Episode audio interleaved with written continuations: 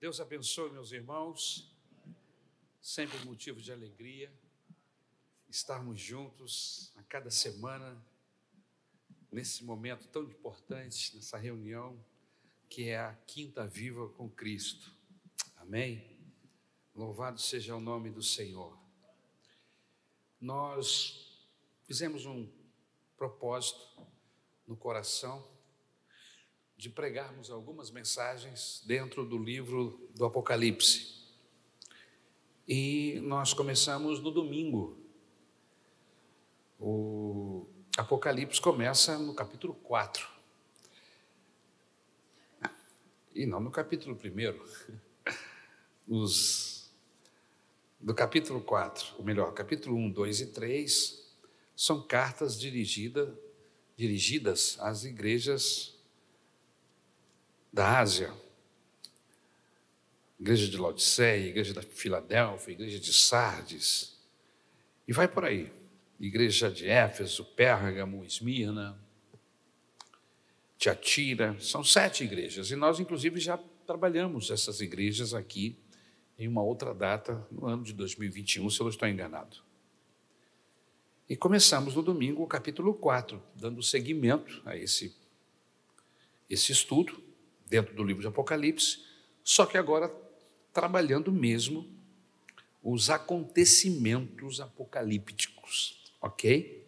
Tivemos essa oportunidade de, no domingo, último domingo, trabalharmos o capítulo 4 e o capítulo de número 5. Pregamos a visão do trono de Deus no capítulo 4 e depois a abertura do livro do Cordeiro no capítulo 5. Amém? Essas mensagens, elas estão no YouTube, à disposição dos irmãos, basta buscar a data do último domingo, Igreja Missionária Evangélica Maranata, dentro do site da igreja, você encontra não apenas as mensagens que são pregadas nas nossas igrejas, igreja aqui de Campo Grande, igreja lá da Tijuca, Igreja de Caxias, Igreja do Meier, que são as igrejas que estão, no momento, com suas reuniões sendo levadas para o YouTube. A partir do ano que vem, quem sabe, outras igrejas mais da Maranata possam também exibir suas reuniões no YouTube. Mas, por enquanto, essas quatro igrejas maiores, e você pode rever e ver as mensagens do último domingo, do domingo passado, retrasado, e vai por aí, ok? Dessas igrejas que fazem parte do nosso ministério. E também os programas. Nós temos um podcast, na Real, que está indo ao ar né, toda quarta-feira, a partir, a partir das 20 horas. Ontem, esse podcast, mais uma vez, já está no número 20 ou 21, começamos em abril 7 de abril com esses programas, programas de testemunhos. É um podcast, podcast exclusivo de testemunho.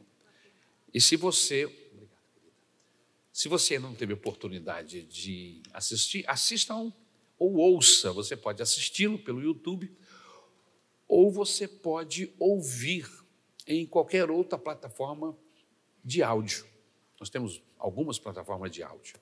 Temos a plataforma do próprio YouTube, e me lembra de uma plataforma de áudio. Spotify, Deezer, Google, enfim, são várias. Os jovens sabem, estão acostumados a ouvir músicas, enfim. Você pode ouvir o podcast também. Às vezes você está pedalando, às vezes você está trabalhando, não é? Pode botar um fone de ouvido enquanto trabalha, enquanto faz ginástica enquanto desenvolve uma tarefa que é possível você desenvolver ouvindo. Você pode ouvir belíssimos testemunhos nesse podcast, na real. É só você entrar no site da igreja, Igreja Missionária Evangélica Maranata, e ir lá buscar o podcast. E agora, recentemente, terça-feira passada, mais um podcast entrou dentro da nossa, da nossa programação da igreja, que é o Homens de Valores. Amém? O pastor Rômulo, o pastor Rodrigo e o pastor Emanuel. eles estão juntos nesse, na coordenação desse podcast e eles entrevistam vários homens indiscriminadamente das nossas igrejas, né? com temas específicos, mas temas que envolvem né? o homem de valor. Amém? Então, eu já tive a oportunidade de vê-los gravando algumas vezes, entrou no ar ontem, melhor, terça-feira, o último. Mas, toda terça-feira, pastor, é quinzenal? Esse programa ele é quinzenal, então, terça agora ele entrou na nossa programação, passa a quarta que vem, na outra ele volta e assim vai. Amém? Eu tenho certeza que é mais um instrumento de bênção para evangelizar, para abençoar pessoas no nome de Jesus. Amém? Muito bom. Vamos ao texto, Apocalipse, capítulo de número 6, a partir do versículo de número 1. O tema da nossa mensagem é os exterminadores do futuro. Amém? Os exterminadores do futuro. Peguei carona aí no num filme antigo aí que por sinal era muito bom. Apocalipse capítulo de número 6. Vamos ao texto? Observei quando o cordeiro abriu o primeiro dos sete selos. Então ouvi um dos seres viventes dizer com voz de trovão: Venha! Olhei e diante de mim estava um cavalo branco. Seu cavaleiro empunhava um arco e foi-lhe dado uma coroa. Ele cavalga como vencedor, determinado a vencer. Quando o cordeiro abriu o segundo selo, ouvi o segundo ser vivente dizer: Venha. Então saiu outro cavalo, e este era vermelho. Seu cavaleiro recebeu poder para tirar a paz da terra e fazer que os homens se matassem uns aos outros. E lhe foi dado uma grande espada. Quando o cordeiro, no caso Jesus, abriu o terceiro selo, ouvi o terceiro ser vivente dizer: Venha. Olhei e diante de mim estava um cavalo preto. Seu cavaleiro tinha na mão uma balança. Então ouvi o que parecia uma voz entre os quatro seres viventes, dizendo: Um quilo de trigo por um denário, e três quilos de cevada por um denário, e não danifique o azeite e o vinho. Quando o cordeiro abriu o quarto selo, ouvi a voz do quarto ser vivente dizer: Venha! Olhei e diante de mim estava um cavalo amarelo. Seu cavaleiro chamava-se Morte e o Hades o seguia de perto. Foi-lhes dado poder sobre um quarto da terra, para matar pela espada, pela fome, por pragas e por meio dos animais selvagens da terra. Quando ele abriu o quinto selo, vi debaixo do altar as almas daqueles que haviam sido mortos por causa da palavra de Deus e do testemunho que deram. Eles clamavam em alta voz: Até quando, ó soberano santo e verdadeiro, esperarás para julgar os habitantes da terra e vingar o nosso sangue? Então, cada um deles recebeu uma veste branca e foi-lhes dito que esperasse um pouco mais até que se completasse o número dos seus conservos e irmãos, que deveriam ser mortos como eles. Observei quando ele abriu o sexto selo. Houve um grande terremoto, o sol ficou escuro como tecido de crina negra. Toda a lua tornou-se vermelha como sangue, e as estrelas do céu caíram sobre a terra como figos verdes caem da figueira quando sacudidos por um vento por um vento forte. O céu se recolheu como se enrola um pergaminho, e todas as montanhas e ilhas foram removidas de seus lugares. Então os reis da terra, os príncipes, os generais, os ricos, os poderosos, todos escravos e livres, se esconderam em cavernas e entre as rochas das montanhas. Eles gritavam as montanhas e as rochas: caiam sobre nós e esconda-nos da face daquele que está sentado no trono e da ira do cordeiro, pois chegou o grande dia da ira deles, e quem poderá suportar? Obrigado, meu Deus, pela tua palavra. Eu só peço a tua graça sobre a minha vida e a vida de, de todos que estão me ouvindo esta noite. Que não falte, Senhor, a ação do teu Espírito sobre nós para interpretarmos o texto, percebermos as verdades, tuas verdades aqui nesse texto. O Senhor nos orienta. Tu sabes que este assunto que envolve o livro do Apocalipse, é um assunto é onde há muitas vertentes, muitos, muitas orientações, opiniões. Senhor, nos orienta para que possamos, no nome de Jesus, trazer claridade, não confusão. Nos ajude para que possamos acender a luz, de forma que a tua igreja que nos ouve possa ser abençoada através desta mensagem. É o que nós te rogamos em nome de Jesus.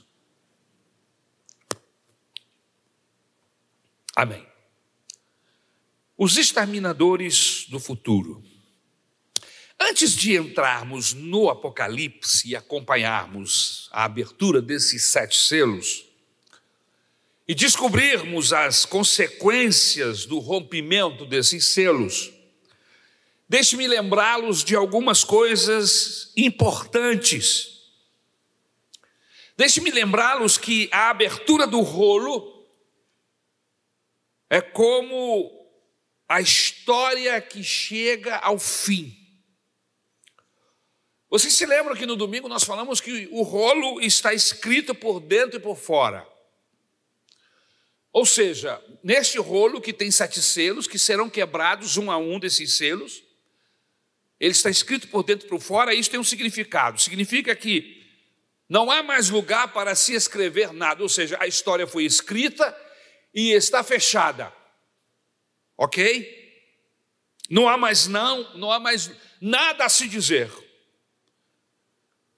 E no livro está escrito, ou estão escritas, as promessas para os fiéis e também estão escritos os castigos para os ímpios. Outra coisa importante que eu preciso lembrá-los porque nós trabalhamos isso no capítulo anterior, no capítulo 5, é que quem vai abrir esses selos é o Cordeiro de Deus. E quem é o Cordeiro de Deus? Quem é o Cordeiro que está sentado no trono principal, lá no centro? O Senhor Jesus Cristo. É o que nos revela o capítulo de número 5 que nós trabalhamos. À medida que os rolos são abertos, eventos e acontecimentos vão, vão acontecendo começam a vir os desdobramentos da quebra desses selos. Mas como é que eu sei que, é o, que o fim está próximo e que vai começar? Cada selo aberto desencadeia um evento. É um sinal que estamos chegando perto do fim. Amém? São sete selos. Esses sete selos serão abertos. Destes sete, seis estão no capítulo 6. Dos sete selos, seis estão aí no capítulo 6. Hoje nós vamos estudar os seis selos que estão no capítulo 6. Ok? Mas e o sétimo selo? O sétimo selo está lá no capítulo 7. E a gente vai trabalhar na outra semana. Amém? Então vamos focar no que está no capítulo de número 6. Vejamos os quatro primeiros selos. À medida que. Me perdoem, eu estou com uma tosse seca e eu toda hora tenho que tomar uma águazinha. Ok? Eu acredito que é por causa da, do ar-condicionado e tudo mais. Voltando. À medida que os selos são abertos, aparecem quatro cavaleiros e esses cavalos eles são coloridos conforme nós buscamos uma imagem para colocar aí, para que vocês possam ver. Ok? À medida que os selos são abertos, vão aparecendo esses quatro cavaleiros. O primeiro cavalo é o cavalo branco, o segundo cavalo é o cavalo vermelho, o terceiro cavalo é o cavalo preto e o quarto cavalo é o cavalo amarelo. Para que nós entendamos a abertura desses selos e seus cavaleiros, nós precisamos entender a profecia que trata deste assunto. E qual é a profecia que trata deste assunto? O que é que Jesus nos diz sobre este assunto? Nós vamos voltar o texto bíblico para o Evangelho de Mateus, no capítulo de número 24, que é o, o capítulo apocalíptico do Evangelho de Mateus. É um capítulo em que o Senhor Jesus trabalha com as questões futuras, ok? E sabe que para a gente entender o capítulo 24, preciso saber que o capítulo 24 se divide em duas partes. Uma parte desta profecia que Jesus está falando aí no capítulo 24 já aconteceu. Que foi ligado exclusivamente a Israel. Quando general Tito, com os seus exércitos, rodearam Jerusalém e durante dias, meses e anos eles fecharam, porque era assim que as batalhas aconteciam, eles cercavam as cidades que eram muradas, e até que essa cidade se rendesse, ou alguém tivesse uma, uma forma de pular o muro ou entrar para dentro da cidade e ir lá começar a matança, eles aguardavam do lado de fora e criavam todo tipo de processo para que se acelerasse essa entrega da cidade, a posse dessa cidade. Demorou muito, irmãos. Foram alguns anos esperando até que eles conseguiram. E lá dentro a galera com fome, porque eles não podiam sair para comprar, não podia chegar comida. Então, o que eles tinham lá dentro, eles foram comendo. O que eles tinham lá dentro, eles foram bebendo. Entendeu? Então, dentro da cidade havia um terror enquanto o general e os seus exércitos estavam lá fora. E o Senhor Jesus, no tempo dele, ele, ele tem essa, essa palavra profética dentro dos seus três anos de vida, ou melhor, dos três anos de ministério. Ok? No final dos seus três anos de ministério, antes de ir para o Calvário. Essa profecia se cumpre nos anos 70, ele está ainda nos anos 30. Então nós vemos aí quase 40 ou 40 anos aproximadamente de distância entre a profecia, a metade desse texto, a profecia do capítulo 24 de Mateus, vai cumprir-se em, torno de 30, 40 anos depois que o Senhor Jesus a profere. A outra metade do capítulo 24 não aconteceu ainda. Ainda está por vir, está ligada ao livro do Apocalipse. Amém? Ditas essas coisas, vamos ler o texto. O primeiro período de Jesus chama de princípio das dores. Mateus capítulo 24, versículo de 4 a 8. Diz o texto assim: Jesus respondeu: Cuidado que ninguém os engane, pois muitos virão em meu nome dizendo: Eu sou o Cristo, e enganarão a muitos. Vocês ouvirão falar de guerras e rumores de guerra, mas não tenham medo. É necessário que tais coisas aconteçam, mas ainda não é o fim. Nação se levantará contra nação e reino contra reino. Haverá fomes e terremotos em vários lugares. Tudo isto será o início das dores. É importante que eu diga para os irmãos que esta profecia do capítulo 24, apesar de nós a dividirmos em duas partes, e esse texto que nós estamos lendo aqui, você entende que não tem nada a ver com os acontecimentos do ano 70, porque o texto nos deixa claro isso, não tem nada a ver com os acontecimentos dos anos 70. Isso tem a ver com o acontecimento que virá. Ainda não aconteceu. Mas essa profecia ela está misturada. Há uma mistura. E é preciso, hoje, para nós, é muito mais fácil para a gente, né, porque já aconteceu, a gente separar o que já aconteceu do que ainda vai acontecer. Mas naquela época, não. Quando Jesus proferiu, a profecia está tá misturada. Existem coisas que já aconteceram, que na época não havia acontecido ainda, mas que para nós já aconteceu, e coisas que irão acontecer. Amém? Então, o primeiro período da grande tribulação Jesus nos revela que haverá guerras, rumores de guerra, e, digam, e, diga, e diz para a gente não ter medo, que é necessário que tais coisas aconteçam, mas ainda não é o fim. E aí ele fala que nação se levanta contra nação, reino contra reino, haverá fomes, terremotos em vários lugares. Tudo isso é início das dores. Aí vem o segundo período, chamado de grande tribulação. Esse segundo período, meus irmãos, ele é tão terrível que a Segunda Guerra Mundial, o Holocausto, conhecido na Segunda Guerra Mundial como um, um período de, de matança, de grande terror, vai ser fichinha perto do que vai acontecer. Veja o que o texto nos diz em Mateus capítulo 24, versículos de 21 a 25. Porque haverá então grande tribulação, como nunca houve desde o princípio do mundo até agora, nem jamais haverá. Se aqueles dias não fossem abreviados, ninguém sobreviveria. Mas por causa dos eleitos, aqueles dias serão abreviados. Se então alguém lhes disser: Vejam, aqui está o Cristo, ou ali está ele, não acreditem pois aparecerão falsos cristos e falsos profetas que realizarão grandes sinais e maravilhas para, se possível, enganar os eleitos. Vejam que eu os avisei antecipadamente. E nós podemos dizer ainda que há um terceiro período, que é o período onde haverá uma falência total do sistema ecológico.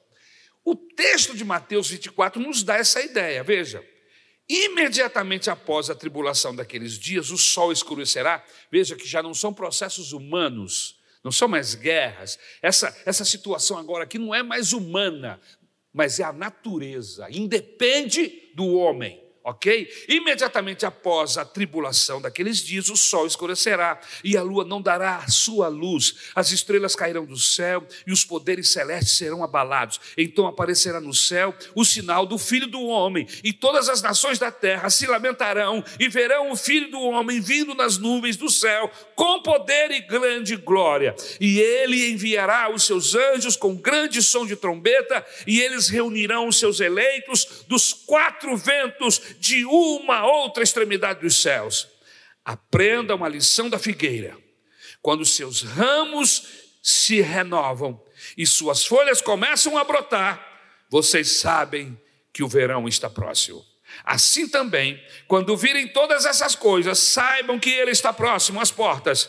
Eu lhes asseguro que não passará esta geração até que todas essas coisas aconteçam. Quem são esses cavaleiros do Apocalipse, pastor? Vamos abrir logo esse primeiro selo para ver o que acontece, irmão. Vamos lá? Vamos abrir junto? Vamos lá. Versículo de número 1. Vamos abrir o primeiro selo. Abriu-se o primeiro selo, o texto diz: Observei quando o cordeiro abriu o primeiro dos sete selos. Então ouvi um dos seres viventes dizer com voz de trovão: Venha! Quem são esses seres viventes? Recapitulando, que a gente já trabalhou isso no sermão passado. No capítulo anterior, João estava olhando para o trono, lembra? Um dos seres viventes o chama para ver. Então ele vê um cavaleiro. Quem são esses cavaleiros? Vamos descobrir quem são. Zacarias capítulo 1 e versículo 8. Nós vamos para o Antigo Testamento, porque muita coisa que nós estamos vendo no Apocalipse, o Senhor já revelara a alguns profetas do Antigo Testamento. Amém? E Zacarias é um deles. Jeremias, Isaías, Daniel. Então, muitas coisas que nós vemos no Apocalipse, o Senhor revela lá atrás para esses profetas que falam sobre esses eventos, mas ficam meio que guardadas as profecias. Por quê? Porque são, são coisas que vão acontecer um, em um tempo tão distante como o próprio Deus fala para Daniel: Daniel, o que eu estou te revelando agora é para um tempo muito distante. Guarda esse livro e sela. Está lá no capítulo 9 de Daniel. Não é para agora, é para lá para frente. Mas eu revelei para você. Deixa escrito aí no livro. Vamos ver o que, é que Zacarias diz? Capítulo 1, versículo 8. Veja o texto. Durante a noite tive uma visão. Apareceu na minha frente um homem montado num cavalo vermelho. Ele estava parado entre as murtas num desfiladeiro. Atrás dele havia cavalos vermelhos, marrons e brancos. Então O homem que estava entre as murtas explicou: são aqueles que o Senhor enviou por toda a terra. O que é que Zacarias está querendo dizer aqui? Zacarias está querendo dizer que esses cavaleiros são emissários, são agentes. Então é ele que tem as rédeas de todos os processos no Apocalipse. É ele que está liberando esses, esses agentes, esses emissários, que saem para fazer a vontade de Deus, cumprir o propósito de Deus. Esses cavaleiros estão cumprindo o propósito de Deus. Agora, esses cavaleiros, segundo o Apocalipse, são seres, são demônios, que saem para cumprir os desígnios de Deus, derramar a ira de Deus sobre a raça humana em toda a terra. Em todo o texto da Bíblia Sagrada, do Gênesis Apocalipse, nós vemos sempre alguns profetas falando sobre o dia terrível do Senhor, o grande dia da ira do Senhor. Nós vemos isso em alguns textos do Antigo Testamento e do Novo também. Irmãos, todas as vezes que a Bíblia fala sobre o dia da ira, o grande dia do Senhor, está se referindo a esse dia que está aqui. O dia em que o Senhor vai liberar a sua ira sobre as nações da terra. Amém? O que farão esses cavalos com seus cavaleiros? Versículo 2. Volta lá para Apocalipse. Estão comigo? Estão comigo? Olhei e diante de mim estava um cavalo branco. Seu cavaleiro empunhava um arco e foi-lhe dado uma coroa. Ele cavalga como vencedor, determinado a vencer. Deixe-me explicar uma coisa para você, para a gente não criar uma confusão aqui. Esse cavaleiro do capítulo 6, ele é diferente do cavaleiro do Apocalipse capítulo 19. Parece que são iguais, mas são diferentes. Se você virar as páginas para o capítulo 19, versículo 11, tem um cavaleiro aí também, que está sobre um cavalo. Olha o texto vi o céu aberto e diante de mim um cavalo branco cujo cavaleiro se chama fiel e verdadeiro. Ele julga e guerreia com justiça. Seus olhos são como chamas de fogo, e em sua cabeça há muitas coroas e um nome que só ele conhece e ninguém mais. Está vestido com um manto tingido de sangue, e o seu nome é Palavra de Deus. Os exércitos do céu os seguiam, vestidos de linho fino, branco e puro, e montados em cavalos brancos. De sua boca sai uma espada afiada, com a qual ferirá as nações. Ele as governará com cetro de ferro. Ele pisa o lagar do vinho no furor da ira de Deus, o Todo-Poderoso. Em seu manto e em sua coxa está escrito este nome: Rei dos Reis, Senhor dos Senhores. Aí, quando a gente vai ler sobre esse cavalo branco, do capítulo 6, e a última fase do texto diz que ele vai vencer, algumas pessoas fazem confusão. Esse cavaleiro do capítulo 6, que nós estamos estudando, não tem nada a ver com o cavaleiro do capítulo 19. O capítulo 19 é o Senhor Jesus. E fica bem claro isso no texto. Amém? Porque o texto nos revela isso claramente. Esse bandido aqui do capítulo 6, ele age igual, mas não é. Lembra de uma propaganda chamada Denorex? Parece, mas não é. Amém? O capítulo 19 fala de olhos como chama de fogo, cabeça com muitas coroas, tem um nome misterioso, suas vestes estão salpicadas de sangue. Tudo, tudo isso aqui é dica para você identificar e, e, separar. Mas que o cavaleiro é esse do capítulo 6 que imita o cavaleiro do capítulo 19? Porque ele está imitando. Quem é ele? Ele tem um cavalo branco, ele tem uma coroa na cabeça, ele tem uma determinação de vencer, e ele vence o seu objetivo, ele alcança, que é enganar. Quem é esse? É o anticristo. Parece, mas não é. Ele age igual, ele tem algumas, algumas facetas para poder enganar. Mas quando você chega bem de perto, isso não tem nada a ver com, com o doce Jesus, com o Cordeiro de Deus, não tem nada a ver. Então, esse cavaleiro aí é o anticristo que vai enganar, e com seu engano, ele vai destruir a muitos e a quase tudo. Como é que você sabe, pastor? Vamos voltar em Mateus? Mateus capítulo 24, versículo 5. Olha o que, que Jesus diz: Pois muitos virão em meu nome, dizendo: Eu sou o Cristo, e enganarão a muitos. Esse é o primeiro sinal que Jesus nos dá sobre a sua volta, sobre esse dia. Qual? Surgirão falsos cristos. Então você precisa estar atento. Porque vai surgir falsos cristos. São circunstâncias próprias do Apocalipse. O engano, a mentira. E eu preciso estar atento para não ser conduzido ao erro. O texto diz que ele saiu para vencer, ou seja, nada o deterá. Ele vai alcançar todo o seu objetivo. Qual, pastor? De enganar, de amaldiçoar os moradores da terra. Daniel fala sobre esse cabra ruim. Fala. Daniel capítulo 9 e versículo 27. Eu estou exibindo os textos para ajudar você. Diz assim: Com muitos ele fará uma aliança que durará uma semana. No meio da semana ele dará fim ao sacrifício e à oferta. E numa ala do templo será colocado o sacrilégio terrível, até que chegue sobre ele o fim que lhe está decretado. Então, esse anticristo, dentro desse tempo, ele vai alcançar os objetivos dele, que é enganar, que é roubar, que é matar, que é destruir. Amém? Dentro desse espaço de tempo para ele atuar, ele vai enganar até os escolhidos Israel. Vai enganar. E eles vão fazer um templo e vão permitir que ele entre lá. É o que Daniel está dizendo aqui. Com muitos ele fará aliança, que durará uma semana. Mas no meio dessa semana ele quebra. Ele dará fim né, ao sacrifício e à oferta. Quem é que está envolvido com sacrifício e oferta, irmão? É a igreja? É a igreja, irmão? Quem é que está amarrado com esses processos ainda até hoje? Israel, irmão. Isso não tem nada a ver com a igreja. Nós não, não sacrificamos cordeiro. Quem faz isso? Israel. Inclusive, eles estão lá, doidos para levantar o novo templo. E tem um monte de crentes, aleluia, eles vão levantar o novo templo. Não entenderam nada. Esse novo templo, irmão, é sinal para a gente.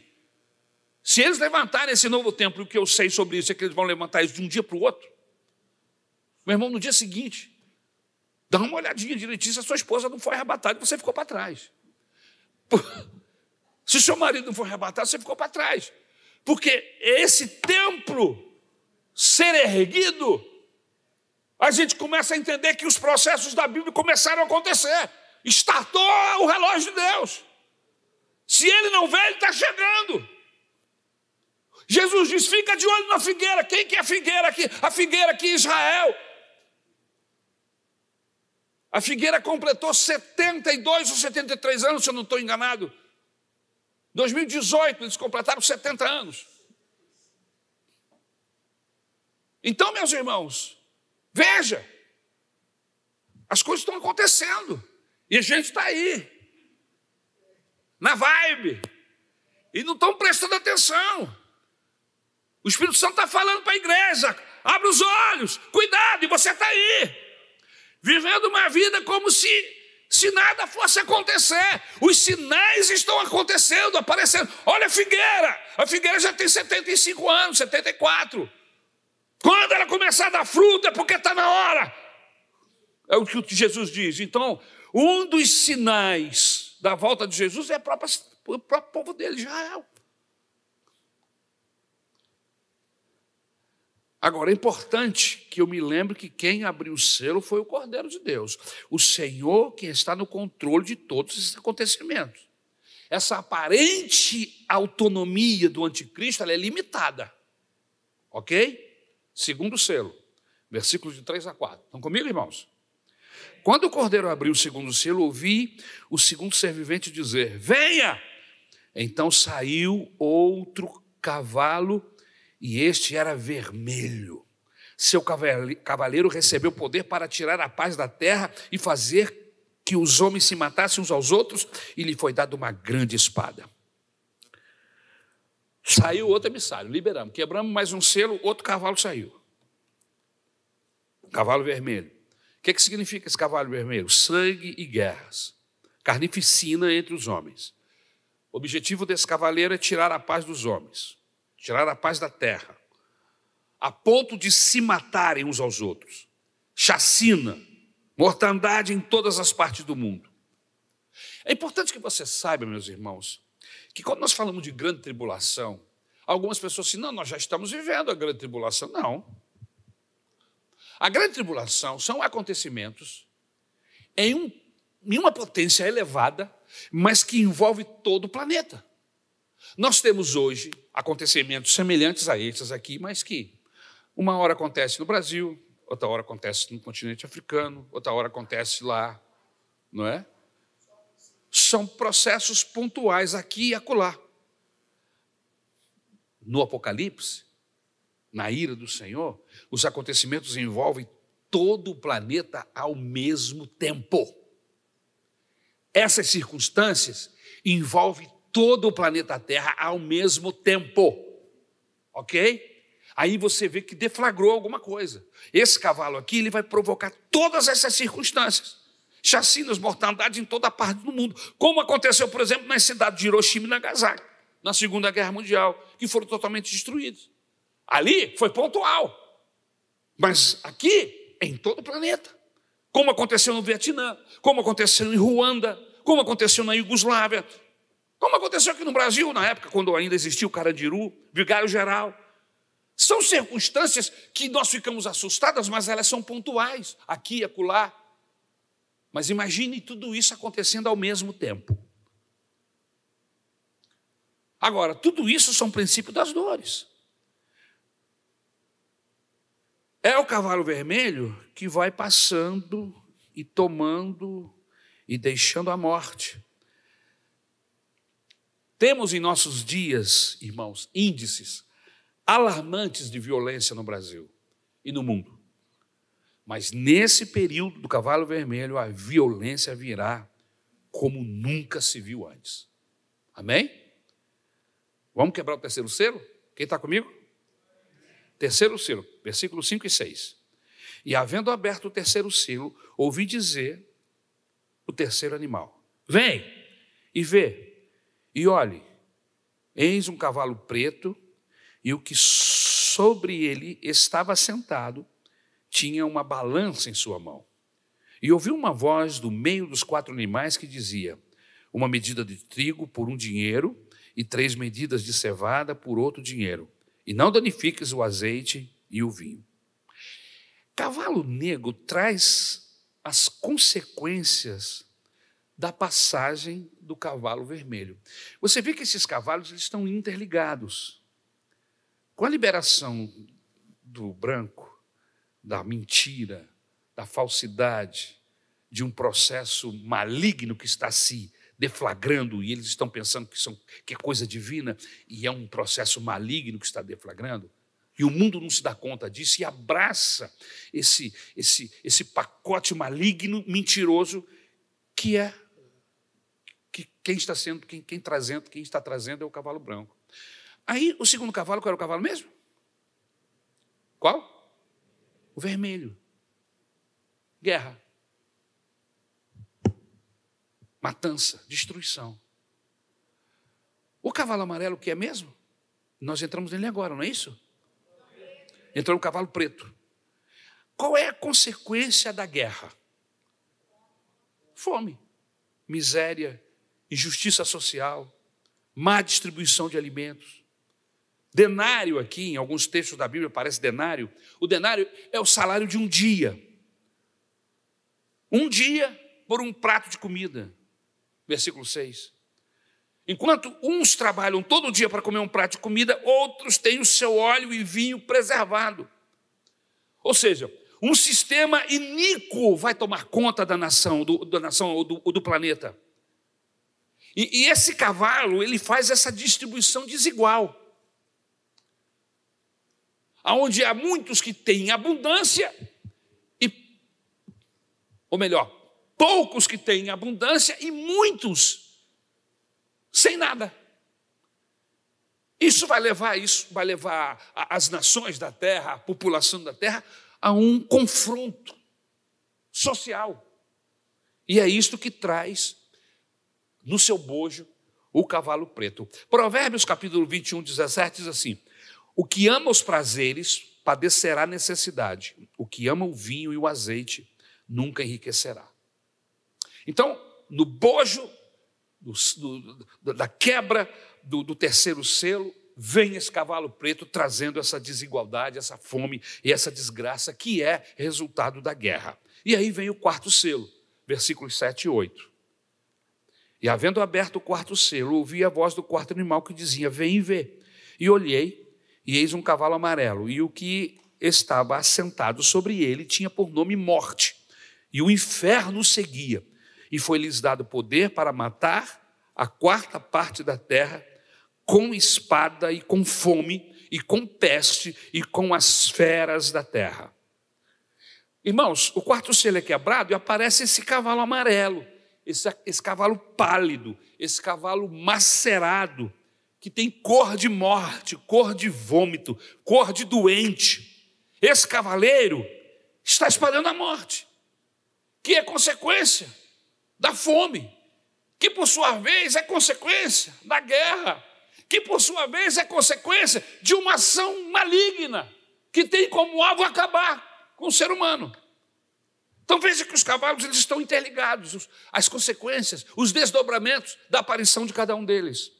Versículo 8: E o Hades o seguia de perto, é o que diz o texto. Amém? Existem três maneiras de matar aí nesse texto. Primeiro, espada, é o que o texto nos informa não é? Injustiça social gera violência quando muitos não têm nada e poucos têm tudo. Isso tudo vai gerar lutas e mortes. Outra maneira de se matar aqui é por pragas.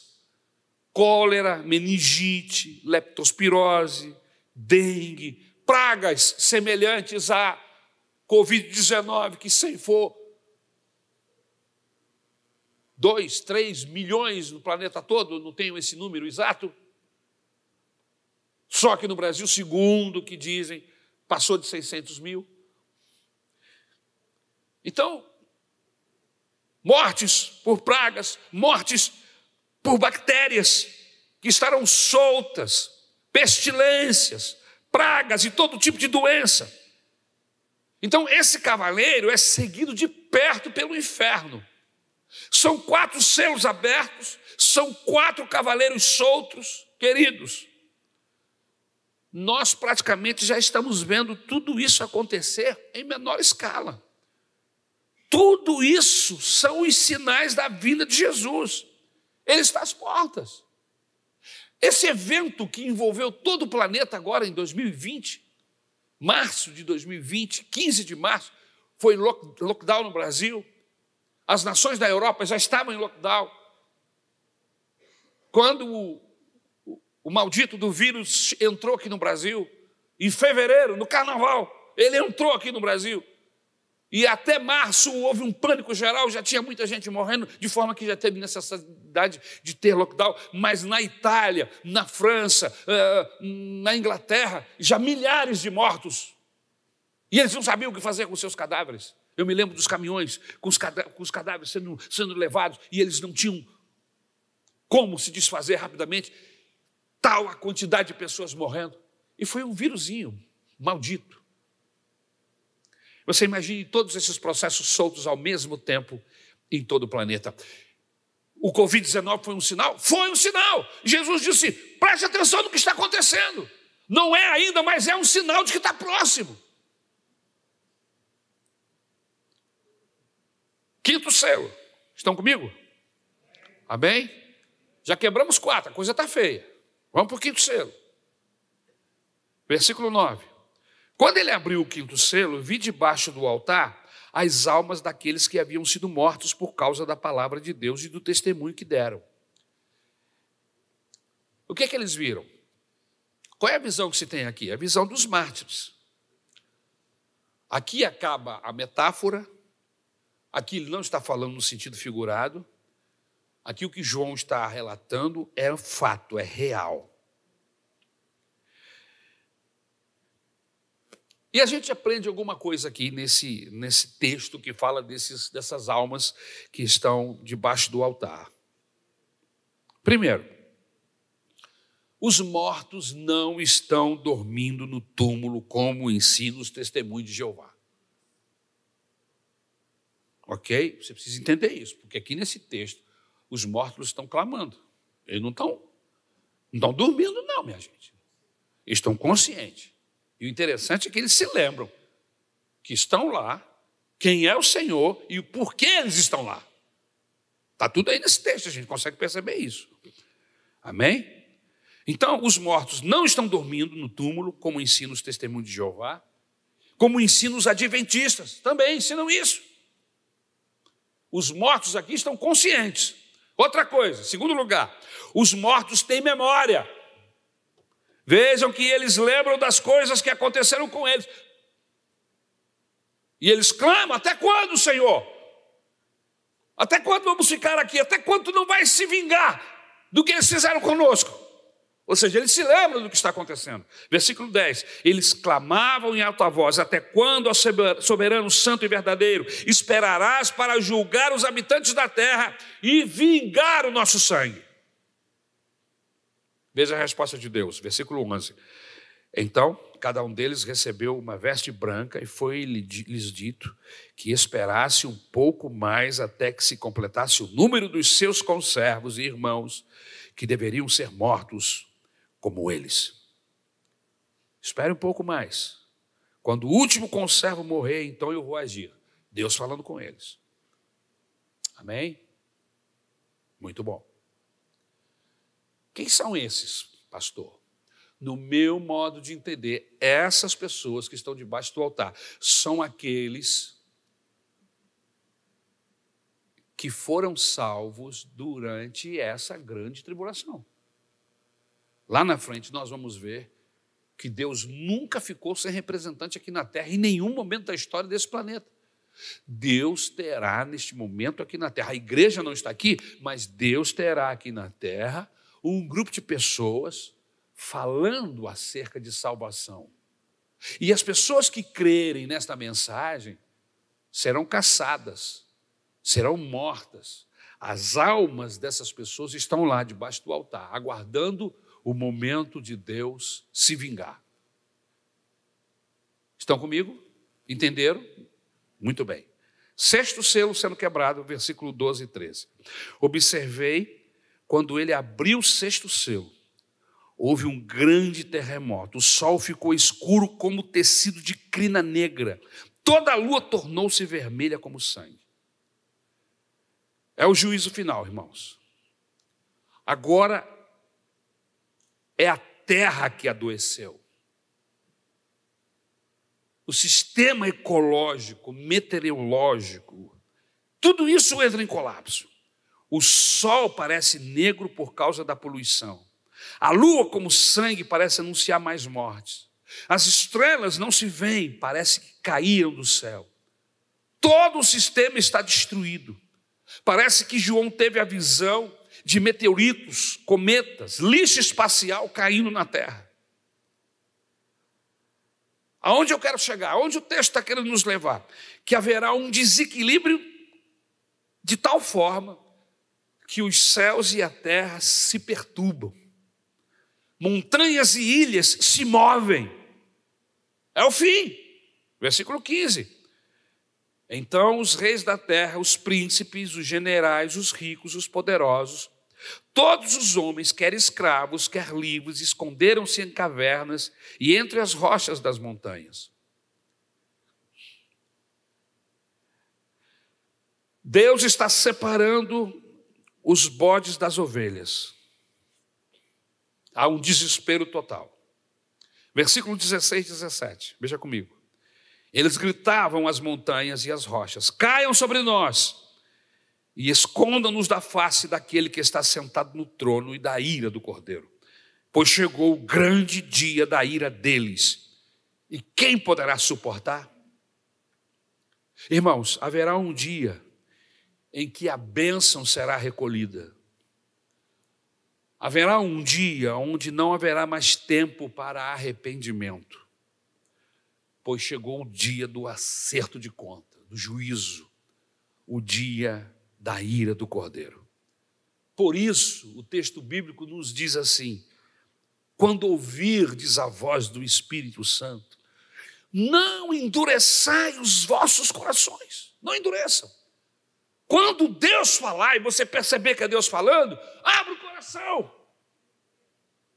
E deixe o Espírito Santo lhe conduzir. Eu quero fechar essa mensagem trazendo algumas lições práticas para nós fecharmos esses últimos dez minutos que eu tenho. Primeira lição prática de tudo aquilo que nós falamos aqui. No aparente caos, é preciso que vejamos um desígnio de Deus. Não podemos olhar para a história como olham os antropólogos, os sociólogos, irmãos, o nosso olhar tem que ser através da profecia bíblica. O nosso olhar precisa ser um olhar de cima, como João está olhando, ou seja, tudo que está acontecendo está vindo do trono. É o Senhor que está desferindo golpes na terra. Ok? Então, quando parece que há anarquia e caos, olhai para o Cordeiro de Deus. Olha para o trono, porque é de lá que está vindo todo esse processo. Há um hino antigo na harpa que diz assim: Olhai para o Cordeiro de Deus Olhai para o Cordeiro de Deus, pois lhe vos pode salvar. Olhai para o Cordeiro de Deus. Parece que Deus vê tudo em silêncio. Parece que há uma indiferença, não, mas não há. Ele só está esperando o momento de entrar em cena. Está tudo planejado, aleluia. Quando o sistema estiver entrando em colapso, olhe para cima, olhe para o cordeiro, porque ele está às portas. Amém? Segunda lição que eu quero tirar desse texto, baseado no que falamos. Há promessas em toda a Bíblia de que a igreja não passará pela grande tribulação. E eu quero buscar esses textos para mostrar para você que não é só minha fala, é o que a Bíblia diz e que nós entendemos. Veja o que Daniel fala no capítulo 9, no versículo 24. Preste atenção. Veja aí. 70 semanas estão decretadas para o seu povo e sua santa cidade. Vou fazer uma pergunta. Para quem mesmo que está decretada essas 70 semanas? Para quem, irmãos? Para quem? Seu povo. Que povo é esse? É seu? Você é filho de Abraão? Hein? Pela fé, sim, mas, mas tem algum judeu aqui? Deus está falando para quem? Para Daniel, que é judeu. Isso é para o seu povo, é para a tua raça. Há 70 semanas, já aconteceram 69, só falta a septuagésima, que é esse momento do Apocalipse. Então, a septuagésima semana está reservada para quê, irmãos? Para o povo de Daniel, o povo a qual Daniel pertence. Vou ler o texto de novo. 70 semanas estão decretadas para o seu povo, a sua santa cidade, para acabar com a transgressão, para dar fim ao pecado, para espiar as culpas, para trazer justiça eterna, para cumprir a visão e a profecia e para ungir o Santíssimo. Está aí os objetivos das 70 semanas. Vamos para o Novo Testamento? Romanos capítulo 5, versículo 9. Veja o que Paulo diz: Como agora fomos justificados por seu sangue, muito mais ainda seremos salvos da ira de Deus por meio dele. Veja que eu citei há pouco agora essa expressão, ira de Deus, o grande dia da ira de Deus. Paulo se refere. Que ira de Deus é essa? É esse momento o Apocalipse. O momento em que o Senhor vai deflagrar os processos da sua ira. Irmãos, olha o que o texto diz. Fomos justificados por seu sangue, muito mais ainda seremos salvos da ira de Deus. Deus não reservou a sua igreja para a ira, mas para a sua graça. Por isso eu não creio, eu e um montão de gente, nós não cremos que a igreja passará por esse tempo, embora eu preciso estar preparado para que, se necessário for, eu estou preparado para passar por esse momento, mas eu não creio porque Paulo me diz que a ira do Senhor não foi reservada para nós. 1 Tessalonicenses capítulo 5, versículo 9. Veja o texto.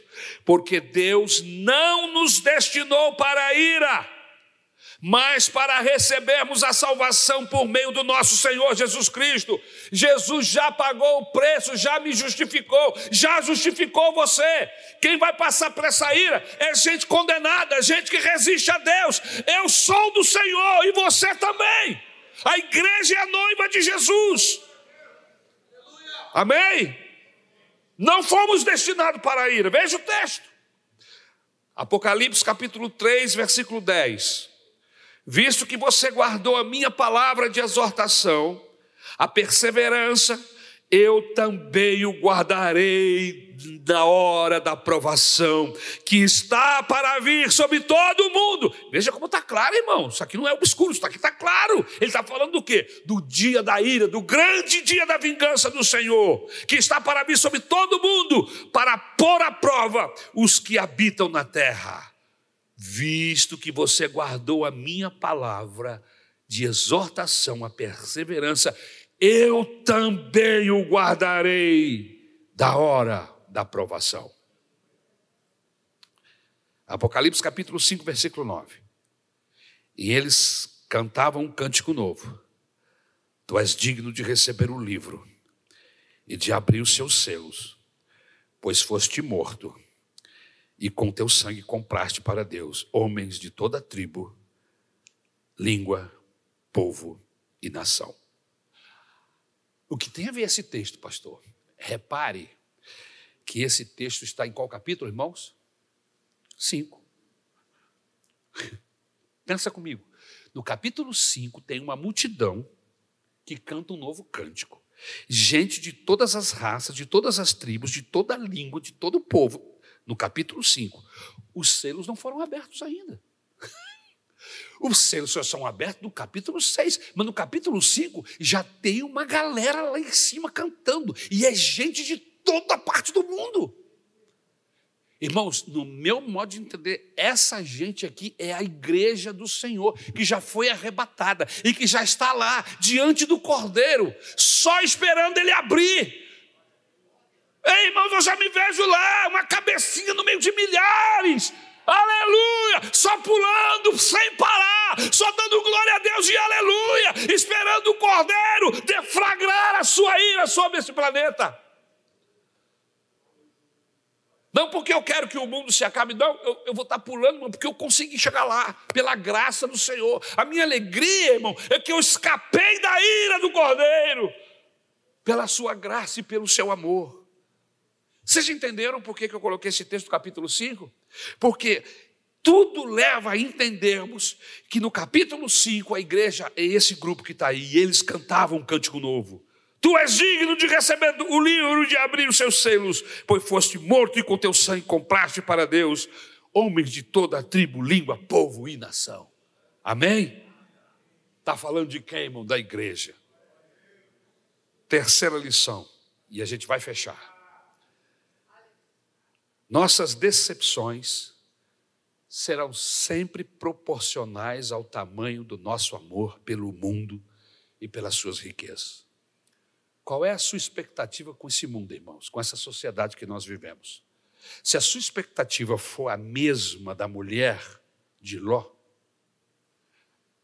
no meio da fuga tu vai olhar para trás.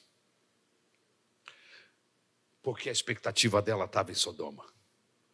A vida dela era Sodoma. E quando ela viu que estava perdendo Sodoma, Ela saiu o corpo, mas o coração ficou lá. Jesus diz assim: Veja onde você vai guardar o seu coração.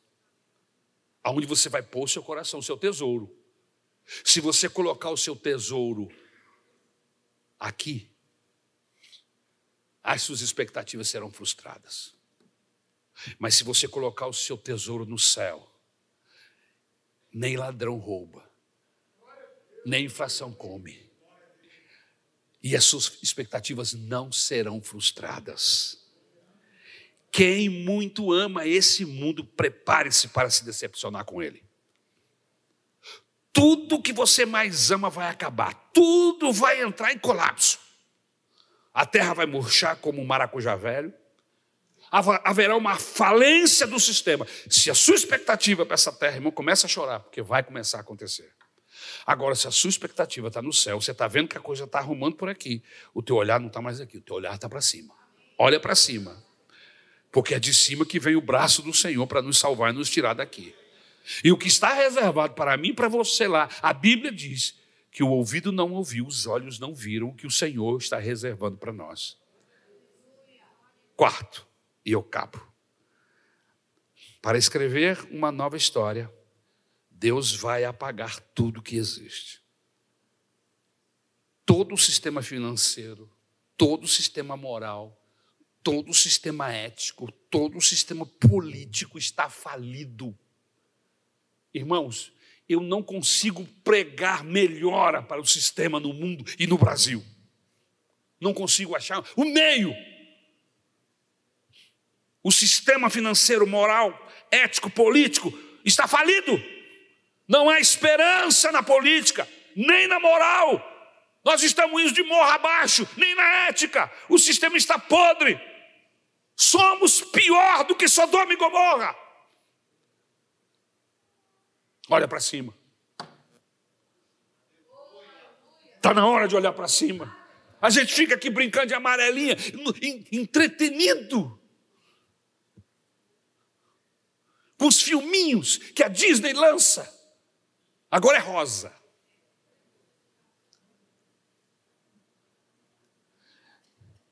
E a gente não para de olhar para Deus, não deixa de olhar para a Bíblia Sagrada. Continua envolvido com essas coisas. Onde tiver o seu coração, ali estará o seu tesouro. Onde é que está o seu tesouro? Onde é que está o seu coração? Essas palavras são de Jesus. Aonde estiver o seu coração, ali estará o seu tesouro. O tesouro, o coração da, da mulher de Ló estava em Sodoma. Duas coisas eu vou fechar.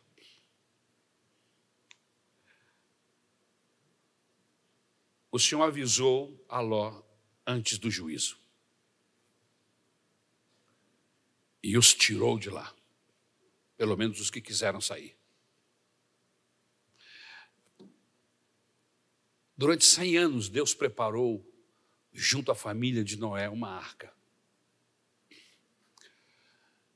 E disse, disse para ele: Olha, vai vir o dilúvio.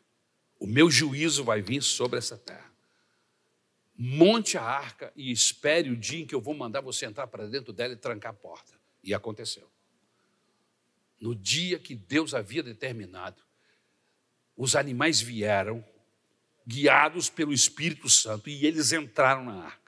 A porta estava aberta. E quando os animais entraram, foram instalados. Eu não sei quanto tempo demorou, mas Deus esperou o tempo certo. Quando Noé entrou e fechou a porta, irmãos, o dilúvio veio. Está chegando o dia, está chegando a hora.